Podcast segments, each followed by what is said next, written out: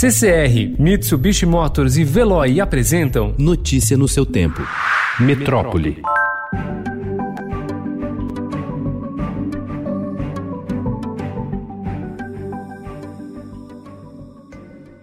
Previsões do governo de São Paulo indicam que as três universidades públicas paulistas perderão pelo menos 1,2 bilhão de reais esse ano por causa da pandemia de coronavírus, o que representa 11% a menos do orçamento. Já no mês passado, os recursos recebidos do Estado pelas universidades de São Paulo, USP, Universidade Estadual de Campinas, Unicamp e Universidade Estadual Paulista, Unesp, não foram suficientes nem sequer para pagar os seus professores e funcionários. Elas passaram a usar os seus os fundos de reserva. As instituições são financiadas por 9,57% do ICMS do Estado. Os reitores de USP, Unesp e Unicamp pedem mais recursos ao governo de João Dória, mas o Estadão apurou que ainda não há previsão de qualquer ajuda às universidades.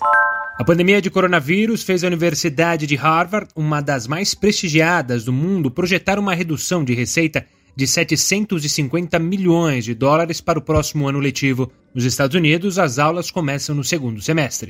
No início do período de isolamento por causa do coronavírus, a professora Juliana Duarte, de 40 anos, chegou a pensar que as aulas remotas da filha Laura, de 8 anos, eram parte de uma situação temporária. Quase três meses depois, e sem previsão de retorno das atividades escolares, ela já fez uma série de adaptações na rotina e em casa também, para que o processo seja produtivo sem desgastar a criança. Para enfrentar o desafio de manter os pequenos envolvidos com as atividades, pais e escolas estão se reinventando e fortalecendo diálogo e brincadeiras, como gincanas para encontrar objetos em casa e revirar álbuns de fotos da família.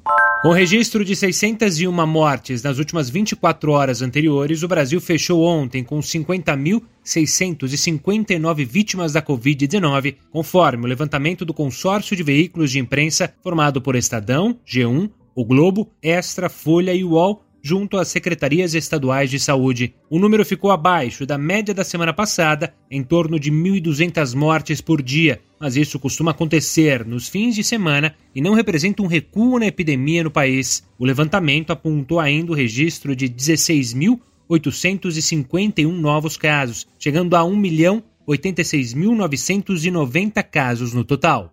A pandemia do coronavírus não mudou apenas o jeito de a gente trabalhar e se relacionar. A nossa forma de se alimentar também sofreu uma transformação radical nos últimos meses. Ainda não há pesquisas aprofundadas e com rigor metodológico sobre a alimentação na pandemia, mas um levantamento realizado pelo Ministério da Saúde no fim de maio aponta que quatro em cada dez brasileiros alteraram os hábitos de alimentação para o bem ou para o mal. Notícia no seu tempo. Oferecimento CCR e Mitsubishi Motors. Apoio Veloy. Fique em casa. Passe sem filas com o Veloy depois.